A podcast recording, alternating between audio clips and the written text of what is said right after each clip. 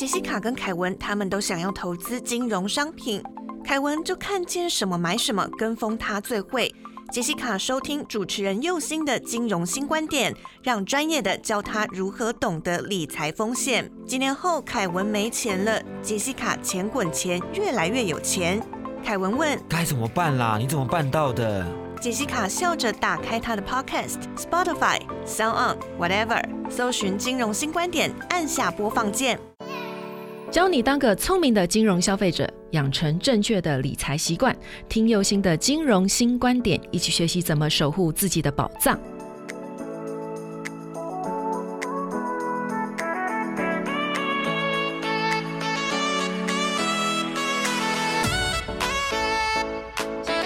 认识金融新观点。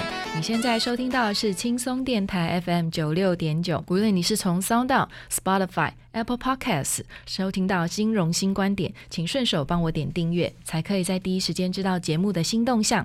本节目由轻松电台制作，每周六下午五点到六点，下载 APP Hi Channel，搜寻轻松电台，或是你调频到 FM 九六点九，基隆与部分大台北地区都可以收听到我的节目哦。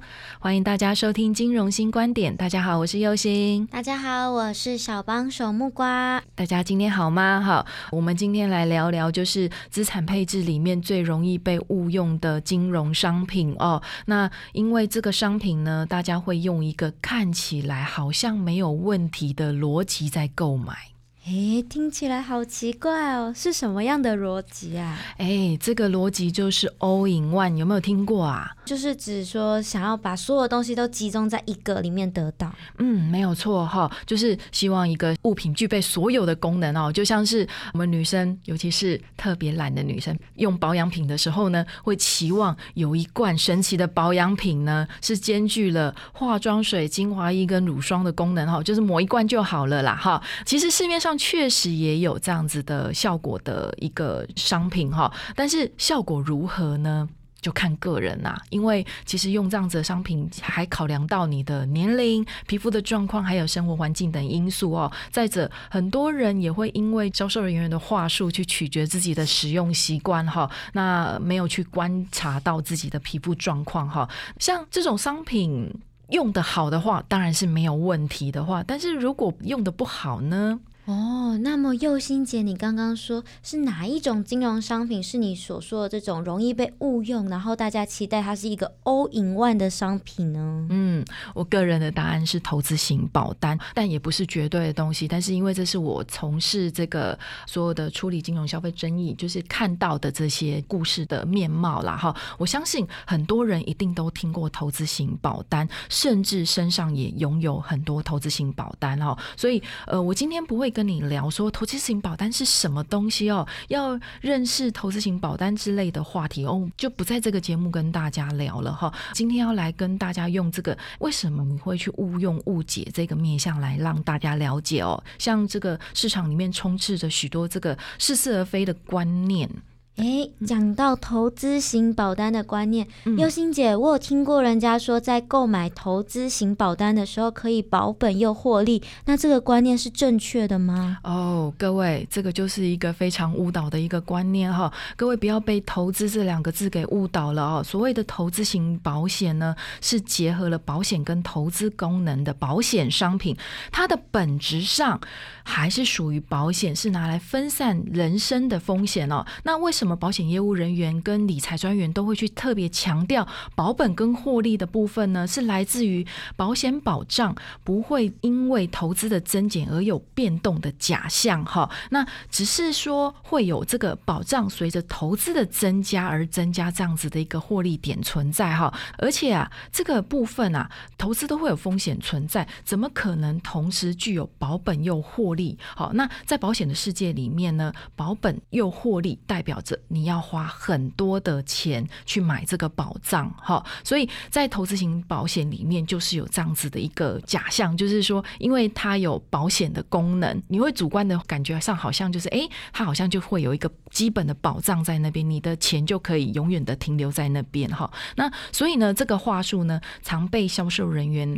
用在我们高龄投资者的身上哈，特别是有大笔存款的老人家哦，常被说服着要对这个存款或定期存款这样子的一个商品去做一个管理哈，然后都会讲说，哎，你不能够任由着这个低利率啊，跟通货膨胀啊来侵蚀老人家的一个本金哦，请老人家就是说哈，可以去投资投资型保险这样子的一个商品哈，然后用趸缴，就是一次缴完所有保费的方式哈，来去做一个投资。那重点在于就是。就是说，为了避免在初始投资的时候呢，没有办法把资金全部投入的一个缺点哈，所以都教大家用趸缴的方式哈，像这样子的一个话术呢，只要动之以情哈，然后来去说明这个购买投资型保单可以留给子孙丰厚的一个财产的分配哈，再加上这个良好的态度跟保证哈。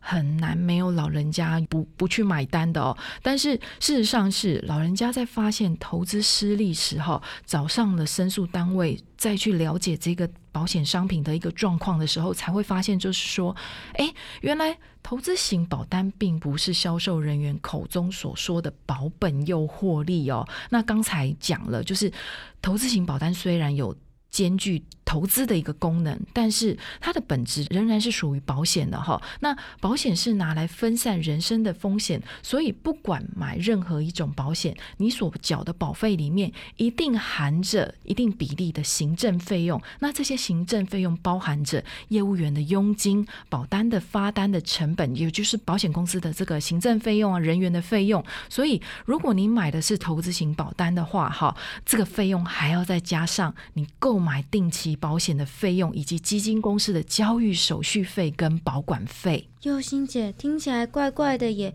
我们不是已经买了投资型保单吗？怎么还要花钱去买一个定期保险？这个是什么东西啊？哦，我想各位一定会觉得很奇怪。投资型保单虽然是投资的功能，但是其本质仍然是属于保险。所以真正的观念是，把你所缴的保费挪一点过去投资账户里面做投资。因为这个商品是保险，所以主要的功能还是在保障的部分哈。那因为这样子的保险组合。如果你是结合这个寿险型的商品的话，其实寿险是非常的贵哈，就会变成有非常非常少的钱只能放在投资的部分哈，那没有钱可以去去做投资的哈，所以投资型保单所搭配的险种都是以定期人寿保险为主，是因为定期人寿保险的保费是比较便宜的哈。那这样子的商品呢，为什么会出现？其实主要是设计给年轻人投保的哈，因为年轻人买不起太。高额的终身寿险这样子的一个商品哦，因为保费真的很高哈。但是如果单单买定期人寿保险的话，只能投保到一定的年纪哈，而且是一年一月这样子的一个约定哈，那就像是买定期意外伤害险跟医疗险的方式是一样的哈，所以保险公司他们去设计出来一个兼具了保险与投资功能的投资型商品哈，可以透过累积投资的方式，让保护不至于就是你在投保之后产生好像什么都没有的损失感哦。譬如说，如果你的意外伤害险一年一保嘛，那如果你没有继续在投保的话，那意外伤害险就没有了，好，那你也拿不回任何的东西哦。那所以它就是利用投资这样子的一个功能，然后它可以在投资的账户里面一直不断的累积一些数额，哈。那就算你今天不再继续投保投资型保险，那因为有累积投资的数额，所以可以拿回去我过去的投资，哈，这个部分的资金是可以自由赎回的。所以这样子的功能对于年轻人来讲的话是非常好运用的一个商品，哈。这样大家。可以理解为什么业务员跟理财专员在跟你解释的时候都会说哦，投资型保险都会有两个账户，一个是一般的账户，一一个是专设的账簿哈。那一般账户就是定期寿险的账户，记载着这个保单价值准备金跟解约金这个部分哈。通常啦，如果是定期险的话，那这个账户通常都会是零。那但是呢，在投资型保单里面有另外一个账户，就是专设账户呢，则是记载的投资资产的一个价值哈。那因为这两种不同性质的商品，特别是专设账户哈，就是投资账户的意思。业务员跟理财专员都会再跟你说，就是可以自由提领的账户的部分，就是在这里哈。为什么？因为这个账户就是属于你自己的，你要自己负责这个账户里面的投资的配置跟投资的风险哈。保险公司只负责保管跟收取管理费用。哈，再者呢，因为这样子的账户的投资多半都是基金或是债券型的基金，哈，交易的对象呢都只是透过保险公司向基金公司下单，哈，所以跟你去呃基金公司买基金是一样的，该要有的费用都不会少的。所以这个部分大家就要先了解一下，就是说，其实你买投资型保单呢，并不是如你所想的这么的容易获利哈，因为该要有的费用还是是不会少的哈。我们先休息一下，稍后再回到我们的现场。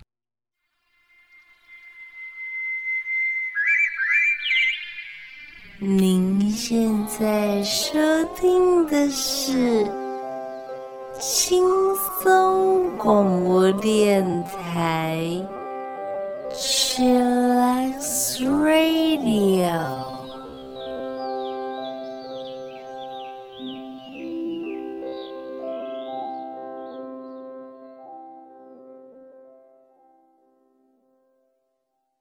投资型商品有这样既有保险又有投资功能的商品哈，会让大家有一个错觉，把钱放在保险公司比较有保障哈。那因为是保险没哈，不代表你投资损失就有保险哦哈。这个部分的风险还是得要自负哦。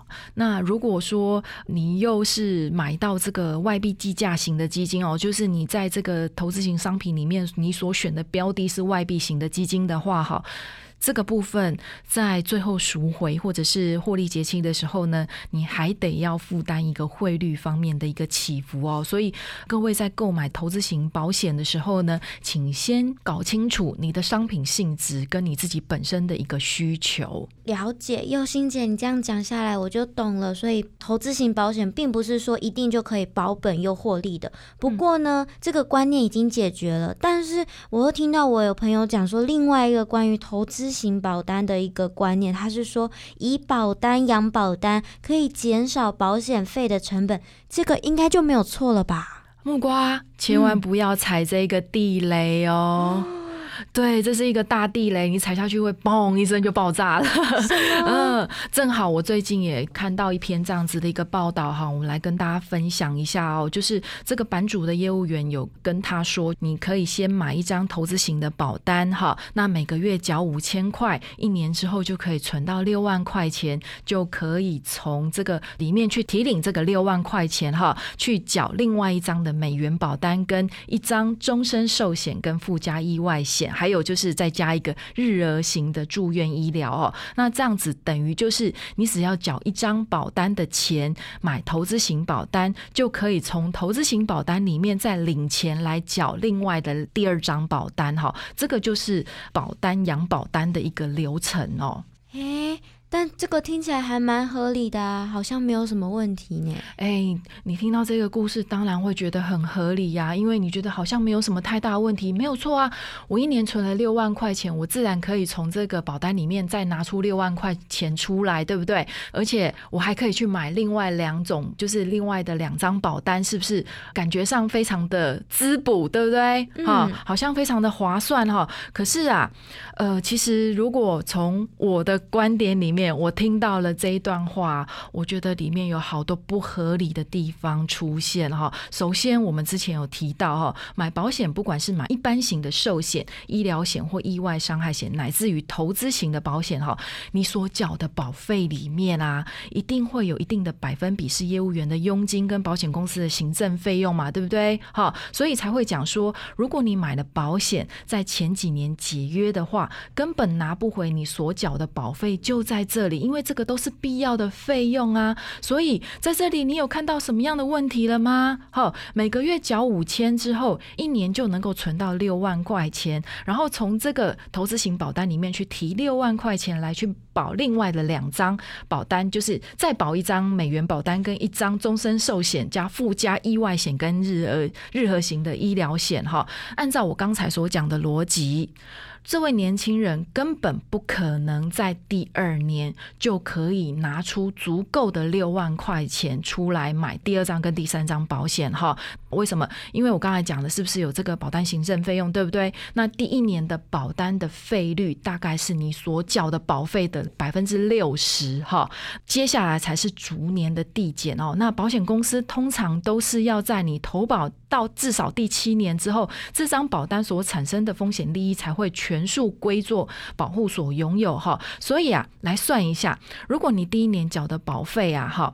这样子算的话，可能只有一两万是放在投资型的账户里面哈，所以呢，呃，这样子的话，第二年你要从这个保单里面提六万块出来，也就是说，那在这个投资的账户里面的获利要超过三百趴才有可能哦，好。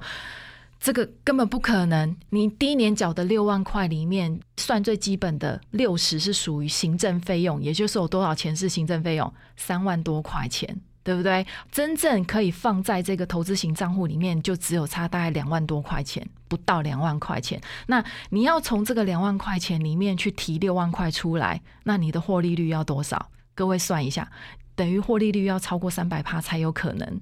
对不对？这样有可能吗？你去哪里找一个商品可以一年让你赚三百趴？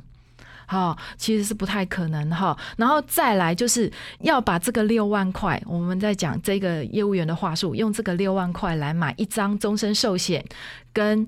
一份美元保单哈，然后这个寿险里面还附加了意外伤害跟日额住院哈，六万块钱可以打平的话，麻烦请你告诉我是哪一家保险公司买的，我想要去投保，因为这个是根本不可能的事情哈。那就算可以买，那个保额也会是非常低的。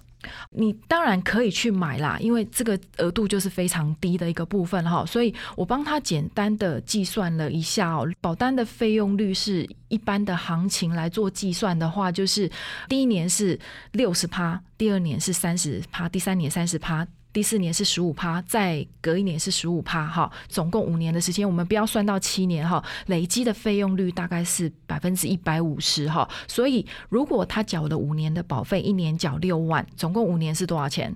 三十万嘛，对不对？哈，那里面就有九万块钱是给保险业务员。的佣金跟保险公司的费用哈，还有啊，之前有说过了哈，投资的部分呢，还有保险公司就是每个月固定要扣的行政费用、寿险的危险成本跟基金公司的管理费用哈。各位啊，讲到这里啊，请各位先学会思考一个问题，就是用投资型保险来养保单这样子的做法，究竟是对？保护比较有利，还是对业务员比较有利哈？所以像这样子的案例呢，其实一直在提醒着我们，就是当我们是对于非自己专业的领域的时候，一定是相当依赖专业的那一方提供给我们专业的建议。只不过呢，我们必须也要去学习、去了解自己不熟悉的那一个地方，或者试着去思考对方所提出来的东西到底合不合理哈？会不会让别人有机会，因为想要赚钱啊，或者是累积资产的一个渴望呢，创造出来有被别人糊弄的一个空间哦。糊弄什么呢？就是让大众误以为就是投资型保险像银行一样的存钱工具哈。但是保险跟银行的存款是完全不同的哦。那每一张保单都会有成本哦，所以结论就是说，用投资型保单来养保单这样子的说法本身就是很有问题的哦。最重要是搞清楚自己要投保真正。的一个目的到底是什么？不然就只会白白浪费了自己的血汗钱哦。就是买到了一个不适合的保单哦，让自己越保越穷。哈，那再者就是说，你从这个投资型保险里面去，就是保单里面去提出来的钱呢，再去买的美元保单及终身寿险的这样子的一个保单哈，同样的这几张保险也会有相同的行政费用。哈，那如果投资型保险的投资啊产生的损失，让你。无法如愿的提出来这六万块钱去缴另外的两张保单的话呢，然后你又没有其他的储蓄可以支应这一张保单哈，那你就很有可能就是这三张保单你都没有钱可以缴，这样子就有可能会面临到保单的停效，就会失去的保障哦。那你之前所缴的钱其实就是帮助老啊，就是你完完全全都拿不回来了哈。这样子一路听下来了之后呢，才发现其实最大的赢家是谁？业务员，没错哈，所以我想要说的是，就是投资型保险绝对可以是你在做资产配置的选项之一哦。但是任何一个业务员要你背离保险的本质，教你要如何从保险里面获利啊，这件事情你都要提高警觉。欢迎你跟佑星一起重新出发，认识金融新观点。记得订阅本节目，你可以从 Sound、Apple Podcasts 还是 Spotify 收听金融新观点。请跟着佑星从最细致的地方建立正确的金融观念及行为。另外，如果你是透过广播收听到佑星我的节目，记得脸书搜寻轻松电台并按赞，追踪节目新动向。